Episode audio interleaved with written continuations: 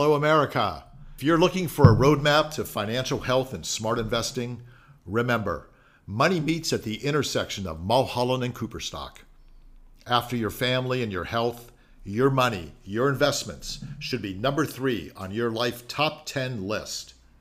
I am Mark Cooperstock, and along with my partner, Stephen Mulholland, a CFA charter holder and CFP, are the principals of Mulholland and Cooperstock Asset Management. Our firm is a registered investment advisor based in Los Angeles with only one goal in mind: to provide meaningful, thoughtful, and tax-efficient advice. We provide investment and generational wealth management guidance while keeping a sharp eye on the economy and the markets.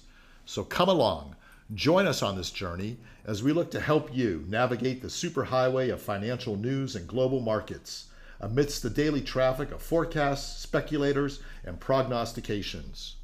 You have arrived. Remember, money meets at the intersection of Mulholland and Cooperstock.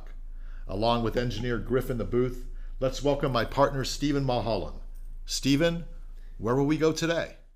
Hey, Mark, we're stepping into your world today. My rule of thumb is whenever the bond markets are on the front page of the news or what everyone's talking about, then you know bad things are happening in the world. Oh, well, great. So you're only interested in talking to me when there's bad things happening in the world. Nice to know. Okay. It's not a lack of interest. It's just how the world works, Mark. Mark, it's time to get off the bench, get into the game. And the positive news is you're finally starting to find bonds with real interest rates available, or yields available in the market, right?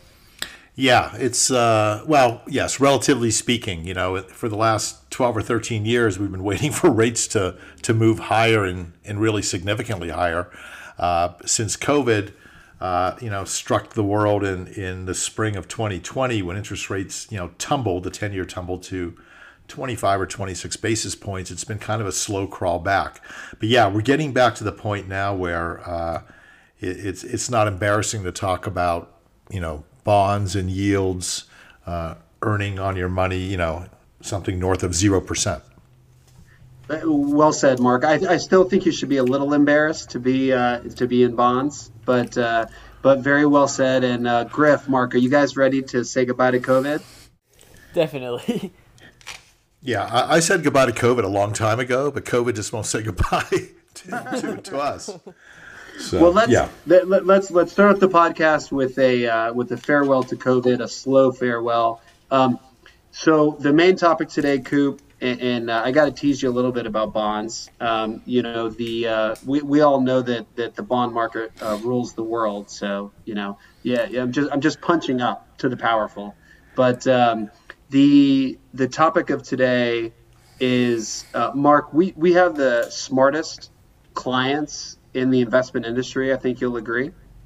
Absolutely.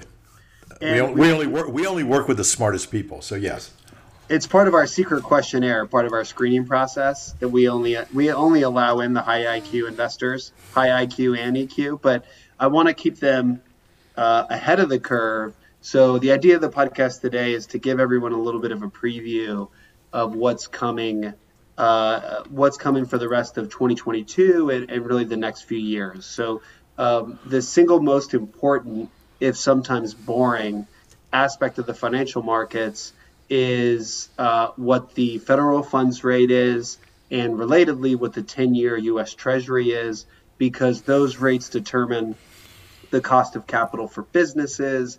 They determine the cost of a mortgage for home buyers. The interest rates is a bit of a dry topic, but incredibly important. And the Federal Reserve is about to attempt something that they first tried in 2018. So there's going to be a lot of deja vu and comparisons to 2018. The only time I encountered a depressed real estate agent in Carlsbad was in 2018 when rates are rising. And I overheard a very optimistic, bullish realtor with a brand new Porsche purchased courtesy to a hot housing market. He said, well, it's finally turned from a seller's market into a buyer's market. And that's because rates were rising. The cost to purchase a home, the the interest rate that home buyers pay on homes is incredibly important to determine their how much house they can afford. So we're going to touch on housing in a minute. We're going to touch on inflation. We're going to touch on bonds. We're going to touch on the stock market. But the hammer driving this conversation today is interest rates. Griff, I think when you were about the age of my five-year-old son was the last time the United States had what Mark and I would consider and would consider normal interest rates. So if you go back way back in time, in 2006 and 2007, the federal funds rate was over 5%. It was a good time, yeah. It was. So the federal funds rate was 5%. And of course, what event happened right after 2005 and 2006, Griffin, that changed the world? The huge 2008 crash. The 2008 crash. And as a result, the Federal Reserve, led by Ben Bernanke at the time, quickly brought the federal funds rate from over 5% to zero. And that rate stayed at zero all the way from the financial crash until 2016. In 2016, 17, and 18, the Federal Reserve tried to normalize interest rates. They brought the federal funds rate very deliberately, quarter point after quarter point, from 0 to 2.5%. And as Mark, feel free to chime in at any time, because we all know your passion for the bond market.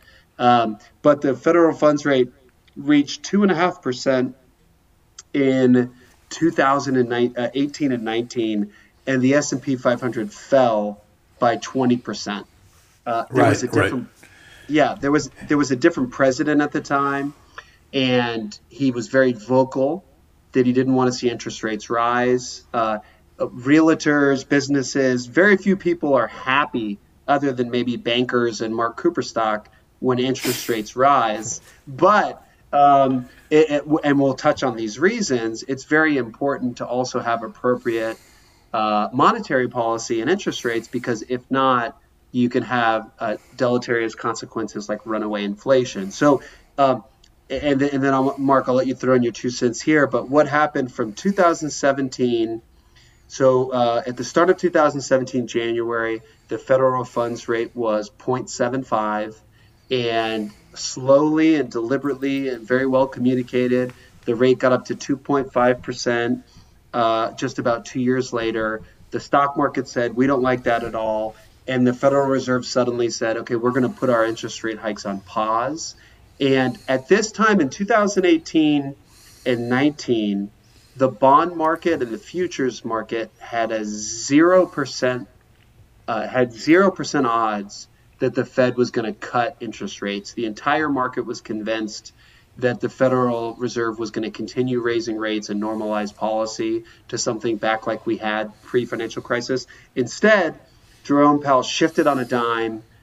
He got scared by both the stock market and the president at the time, and his next move was to lower rates. So he actually lowered the 2.5% Fed's fund rate down to 2% through the summer of 2019. And then after the summer of 2019, unfortunately, we all know what transpired, which is COVID happened. When COVID happened, rates came back down to zero. And now finally, in 2022, in March, the market expects the Fed to make their first to raise the federal funds rate for the first time. Mark, feel free to chime in. Yeah. So first of all, hopefully everybody is still awake. Hello, wake up. The Fed funds uses a target or a range. So right now that range is 0% to 0.25. Okay. And you're right. When as the Federal Reserve moves this target rate, all the other interest rates pretty much fall in line. So when this rate goes up, mortgage rates go up, car loan rates go up, credit card interest rates go up. So this is a real thing, because I get asked many times, you know, well, what does the Fed funds rate have to do with me? Well, that's the cost of borrowing, short-term borrowing, that the banks and the financial institutions have to pay.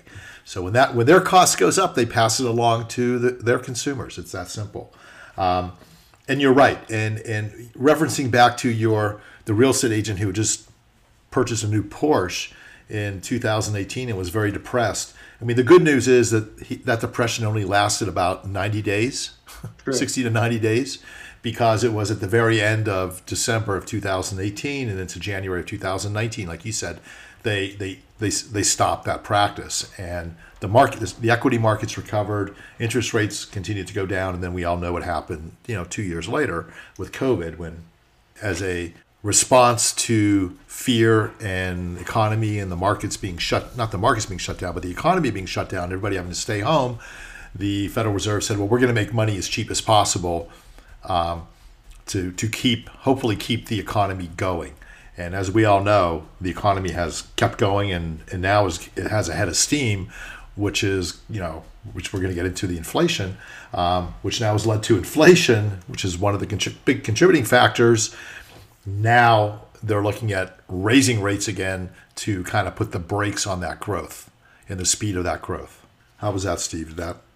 Was that 2 cents? Was that 2 cents worth, or was that 5 cents worth? That was 2 cents in 2007 dollars and 5 cents in today's dollars. There you go. That was perfect. Thanks, Mark. So well said. And so the Fed, as part of the extreme monetary policy post-COVID, which was really the 2008 response, sort of on a Red Buller on steroids, consists of the federal funds rate getting brought down to zero, and also the Federal Reserve becoming a huge purchaser of assets, of bonds, particularly mortgage-backed bonds and U.S. Treasuries. So what's interesting is the Fed is now talking about both raising the Fed funds rate and reducing their balance sheet, because the last thing the Fed wants is an inverted yield curve where they allow the Fed funds rate to rise, but the long-term rates don't rise as much. And when the Fed's in there buying half of segments of the bond market, well, that tends to depress prices quite a bit. So the story of the year is going to be, and this has already started, one of the reasons the S&P 500 is having a few more volatile days and is slightly negative to start the year, is because the markets are trying to figure out, they're trying to adjust for the coming Fed changes. As you said very well, Mark, and connected the dots, as the Fed funds rate rises and the Fed stops buying so many bonds, although it should be pointed out, they're talking about buying less bonds, but they haven't started doing it yet. And that's something we'll touch on later in the podcast. As those rates rise, the cost of borrowing for Apple as a company to buy back stock rises, which has an impact on the stock price. The cost to buy a new car rises, which has an impact on everybody from Ford to Tesla. The homes become more expensive, which has an impact on prices, which affects everybody from the home builders to the companies extending mortgages. So today, the 10-year U.S. Treasury yield is around 1.9%. And the model that we use, courtesy of Calculated Risk that we blogged about before, is that when the 10-year U.S. Treasury yield is 2%, with a 98% historical predictive accuracy, the mortgage rate should be 4%. So mortgage rates today, Mark, did you check Mortgage News Daily today? So today the 30-year fixed, and this is an average for conforming loans, close at 3.70%. So we're almost at that 4% number. Interesting. And we haven't actually seen the Fed actually raise rates yet. So this is the market, the markets, if you will, anticipating it with I like that pronunciation, Mark. It's not a dance group that anticipating, that this is real and the rates are going to move. Now, I don't want to, cut you off or get ahead, but the Federal Reserve meets next week, the Federal Open Market Committee, which is the group that votes and makes its determination on interest rates. They're meeting next week. And I think all of Wall Street and the world, for that matter, will be shocked if we don't see an interest rate increase come out of that meeting next week? Well, so first off, the Marquette's pronunciation was wonderful, Mark. I'm going to have to make fun of you for that later, but no, I like it. It has a good ring to it. It does sound like a dance group, like the Ronettes.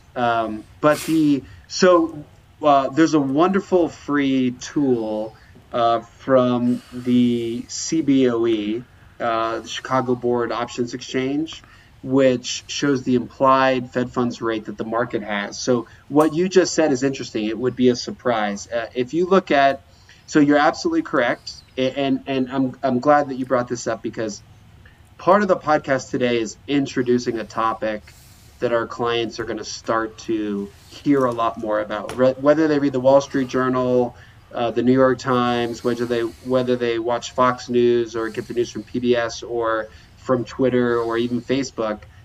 The key story throughout the year, one of the key stories is going to be rates rising and its impact. So part of the podcast is really just to serve as kind of a preview for the year, and this is a topic we'll come back and revisit. The futures market is forecasting only a 5% chance that the Fed raises at the next meeting on January 26th. 95% of the dollars invested in the futures market expects the Fed to keep the range at 0 to 0.25%.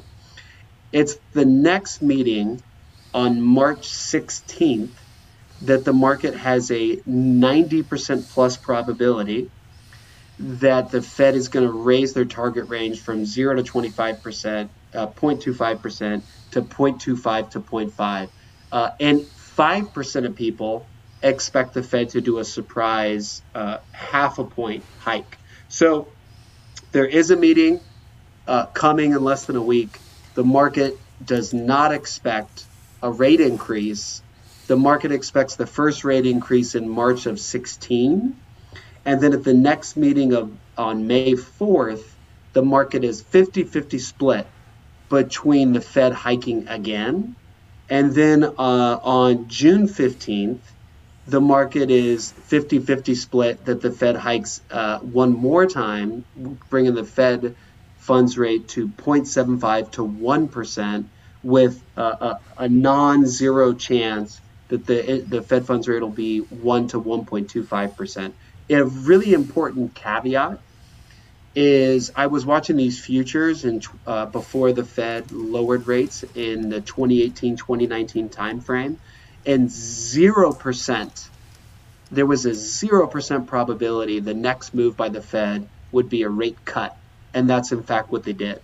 So it's possible that the market is completely wrong. Anyone who lived through the 2008 crisis does not believe that the market is always a perfect forecaster. But that said, to your point, Mark, the market would be surprised if the Fed hikes at the next meeting, and the market would be surprised if the Fed does not hike at the March 16 meeting. So that's a great setup. We're going to revisit this as the Fed does change, as they do change their targets. Coming back to the impact on, so what the Fed's going to do, and feel free to chime on this too, Mark, but as they raise rates, they're going to want to start buying less bonds because they're going to want a positive slope in the yield curve. Could you maybe say a few words about the difference between a positive and inverted yield curve and what the ramifications or implications the market gleans from that are? Yeah. But I want to come back to just the rate increases for one quick second, because I may be an outlier here. However, and I'm not looking to editorialize or make this political at all. However, there is a big midterm election this year in November. And in my humble opinion, even though the Federal Reserve, Jerome Powell has yet to be confirmed for his second term. I think that vote comes up in February. But by all appearances, he will be confirmed. I still believe that pressure can be exerted from Congress and from the White House and from the media. I think that they're going to look to get as many of these bumps as possible earlier so the market can digest them. And by the time everybody goes to the election voting polls in November, it will not be at the forefront of their mind. That it will have been, 6-8 months ago, ancient history, et cetera, et cetera. That's a great, Mark, that's a great point. And by the way, we're going to go on record. Mark Cooperstock calling for a surprise rate hike in a week. So if that comes true, Mark, kudos. I'll send you a 6-pack of my favorite San Diego IPA. Mark will be going on stage without the Marquettes behind him. So Mark and the Marquettes. But no, it's an excellent point, and to connect those quick dots. So the yield curve the market expects after the 4th of July, but by the end of July, so several months before Americans go to the polls, the yield curve the market expects will have at the front end a Fed funds rate of 0.75 to 1. That is a 46% probability that by then the Fed target range will be 0.75 to 1. There's 20% of the market that expects it to be even higher, 1 to 1.25, and there's less than 1% that expects 1.25 to 1.5. But I think to your point, the market expects the majority of the moves will have happened by the end of July. Right. And getting back to the inverted yield curve simply is when interest rates longer term, going out, 20, 30 years, are lower than rates for shorter term paper. So for short term periods of time. So the idea when you invest is that the longer you tie your money up, if you buy a bond, for example, if you buy a 10-year bond, you expect to get 2%. If you buy a 20-year bond, you expect to get 3.5%. And if you buy a 30-year bond, you expect to get 5%. That's your reward for locking up your money for a longer period of time. An inverted yield curve is when you would actually get a higher rate shorter term in 10 or 20 years than you would in 30 years. And there are a number of factors that'll play into it. It can be when rates are being bumped up, yet there then is an expectation that inflation is going to decrease. So there are many factors that come into it. We've had instances of inverted yield curves where the 5 and 10 year were upside down, the 2 year and the 10 year were upside down. It generally happens in swift moving interest rates, in either direction. So you got to be careful. So that. But I think we're getting really technical on that. Well, no, and it's great, Mark. A client and a friend once asked me, and this goes back to my rule of thumb. The Wall Street Journal had a front-page article that said, "Uh-oh, economists are worried about the inverted yield curve." So a friend sent me the article, and he said, "What is an inverted yield curve, and should I be worried?" Right. So. Right. And the point is, historically, when you have an inverted yield curve, it's been a good predictor of recessions because it's basically the market's way of saying, well, we believe the Fed is going to have to cut rates in the future. The economy's not strong enough to handle higher interest rates, right? Like to your point, connecting the dots with inflation, when companies are growing and there's plentiful jobs and the housing market's rising and new homes are being built, you typically have seen higher interest rates because you have to kind of cool down the heat of the economy. Whereas after the 2008 crisis, when things are in the toilet, you have to lower rates to try to stimulate things. So an inverted yield curve has historically been interpreted by both the market and prognosticators, to borrow from your MCAM intro that we all love, that the market knows something the Fed doesn't, which is the economy is slowing down. So the Fed is going to want to make sure, as they let the short-term rates rise, that they allow the long. They don't want to be depressing the long-term rates by because they've been such a big force in the market buying bonds. And quick parenthetical note: as we all know, in the bond market, prices up, interest rates down. So the more mortgage-backed bonds, the Fed, when COVID hit, started buying, and this to me kind of sounds the craziest to people who aren't in finance, but the Fed started buying and they're continuing to buy mortgage bonds to try to heat the housing market. That always sounds insane to people not in finance, Mark, because it's hard to imagine a hotter housing market than today. Right. No question about it. And we have some numbers to talk about there. One other thing, I mean, you just talked about the inverse relationship between bonds and interest rates. Remember, too, though, the opposite of that is when rates are going higher, your bond prices are going lower. So for anybody out there who's listening who owns bonds, okay, or has a portfolio of bonds, and you look at your statement 3, 4, 5 months down the road and you see what the hell happened, you know, why are my bond prices down? That's just a function of interest rates moving higher, okay, finding that equilibrium. So and that's also a big reason why we have for a number of years now, not to pat ourselves on the back, but stayed relatively short term, not locking our clients' monies up for long periods of time, generally not more than 2, 3, 4 years, maybe 5 for small pieces, in anticipation of rates moving higher. When those bonds mature and they get redeemed, then they can be reinvested at higher rates. So end up patting ourselves on the back. Go ahead. Excellent point and a wonderful teaser for our future Bond Ladder podcast. Oh, boy. We'll make sure the Marquettes are tuned up for that one. You might need cheerleaders and music on that one, Mark. Okay, we're almost at a half hour. I want to get to the key points that matter for our listeners. So tying this back together, the 10-year, which is as we mentioned around 1.9%, we're already at the rate where that leads to mortgage rates of about 4%. Ivy Zellman, who is one of the top housing analysts, if not the top analyst, housing analyst.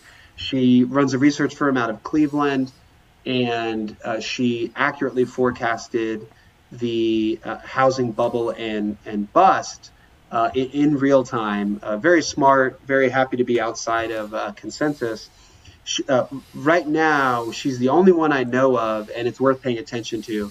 But her forecast is when mortgage rates go over 4%, that the investors who are buying single-family homes will disappear from the market for 2 reasons. One, they'll now be able to get higher interest rates on things like bonds, so the houses become less attractive. And 2, their cost of financing rises, which all of a sudden they would be upside down buying at the new interest rates. So her forecast is mortgage rates go over 4, investors disappear. Why does this matter? Well, today in San Diego, 1 in every 3 homes is bought by an investor.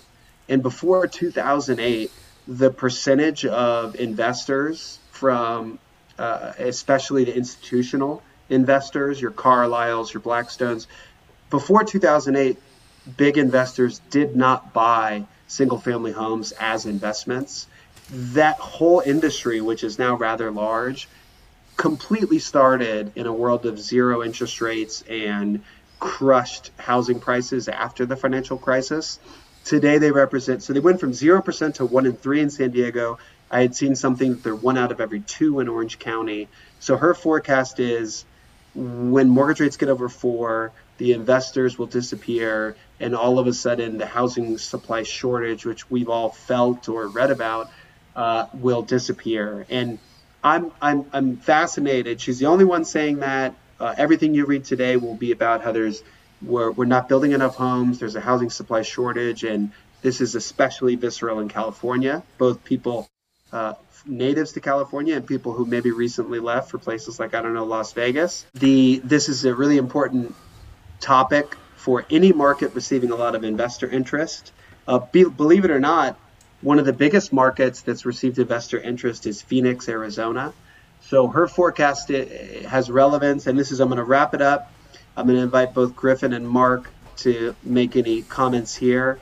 But for our clients listening, for anyone listening, the investment implications of what we're talking about are, 1, as Mark said, bond rates are rising.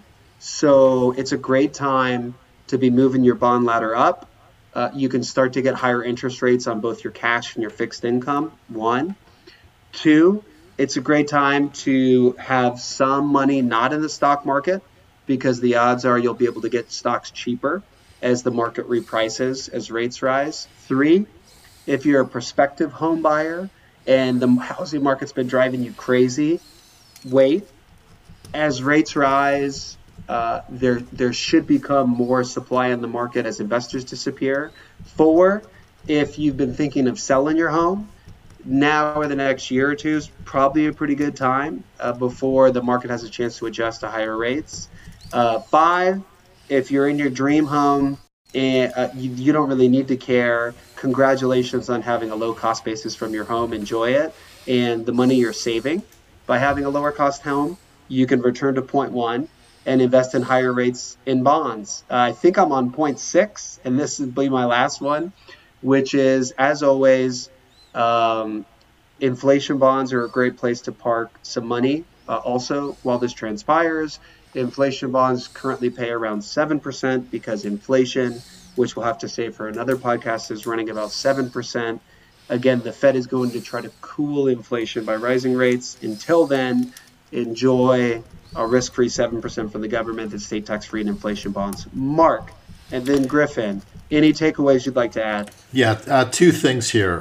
One, point number 2 that you talked about sounded like a teaser for an update on our proprietary STAR strategy 2.0, and that'll be coming soon. You were talking about how much maybe to take out of the market right now. That's a good point. Stay tuned.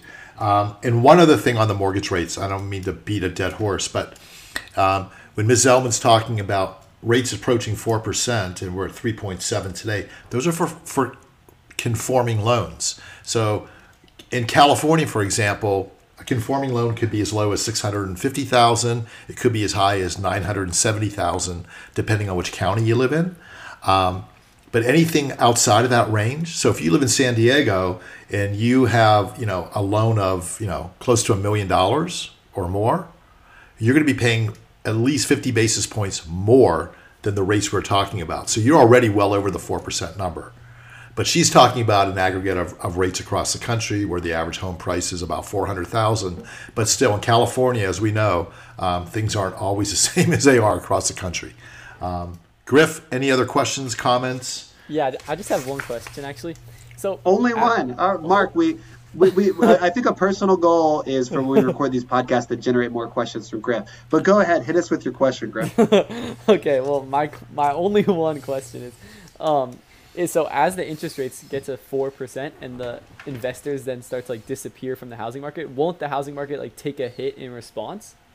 Well, it's a super great question, and this is why Zellman is kind of an outlier. But in the entire country today, there's about 300,000 single-family homes for sale, which is really not many at all. Uh-huh. So most people, informed people, smart people, think that the supply-demand is so out of whack that even as rates rise, home prices can continue to appreciate because there's not enough supply. Zellman's point is that when you have the investors disappear, that her exact phrase is the supply shortage will turn into a supply mirage. So just a couple of months ago, Zillow, who started an iBuying program to buy and sell homes sight unseen digitally, somehow in this raging hot market, they started and went bust and lost tons of large amounts of money trying to transact in the housing market. But there's still OpenDoor, there's still built for rent companies again, and as Ivy Zellman highlights, especially in places like Phoenix. Her point and her answer to you, Griff, would be as rates rise and investors disappear, there will then be more supply available. And if you think about economics 101 about supply and demand curves, uh-huh. Right? Right now you have very little supply. That's almost all going to investors. So you're only getting the most extreme in the demand. The people who need to buy a home to live in a certain school district, the people who have the most money saved, the people who just sold an expensive home in an expensive market, the people who can get support from their parents, the people with the best jobs. But as the investors disappear, you can slide down that supply-demand curve. And she doesn't say this, but the point I would add on is that the average home equity So home value less mortgage across America today is somewhere over $300,000, right? Mm-hmm. What we tend to see in asset markets is when markets rise, especially as long as they have for housing, people get very comfortable. When the prices start to go the other way, suddenly people who are sitting on gains think, hey, maybe I should make that, maybe I should lock in that gain. Maybe I should sell before prices go down too much. And then all of a sudden you can have a bit of a run for the exits and you could have more supply hit the market.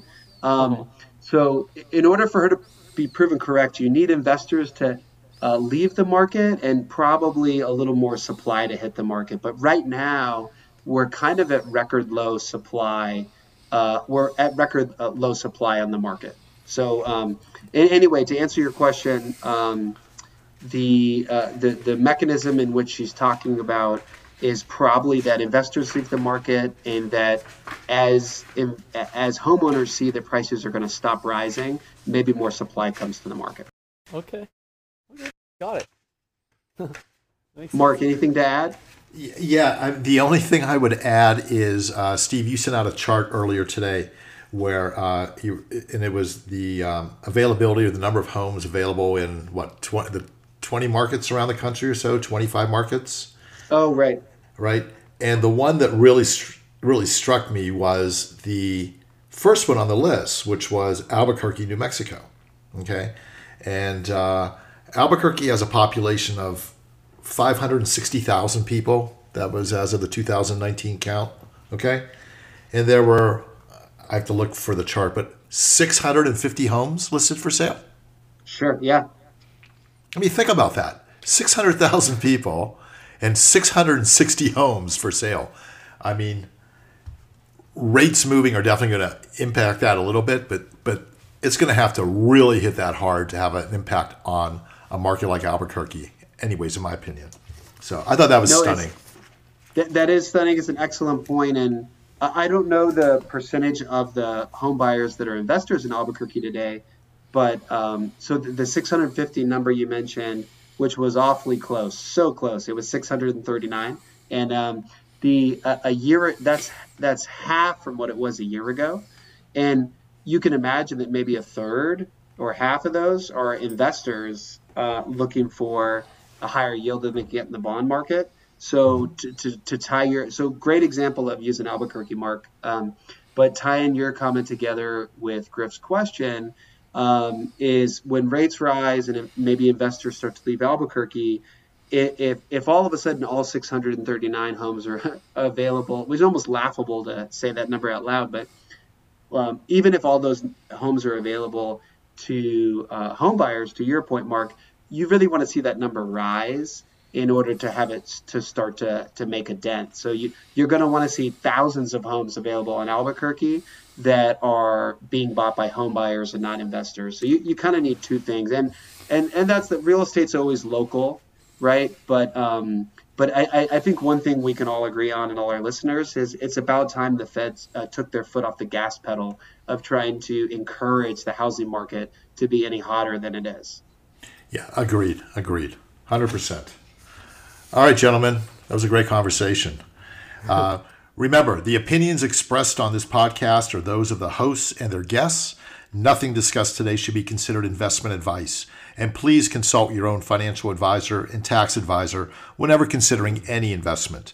If you have questions and you're one of our clients, please feel free to email us with the term podcast in the subject line. For more information about this podcast, the hosts, and the firm, please visit us at www.mk-am.com. or email us at info@mk-am.com. Thank you for joining us, and look for our next podcast release in the near future.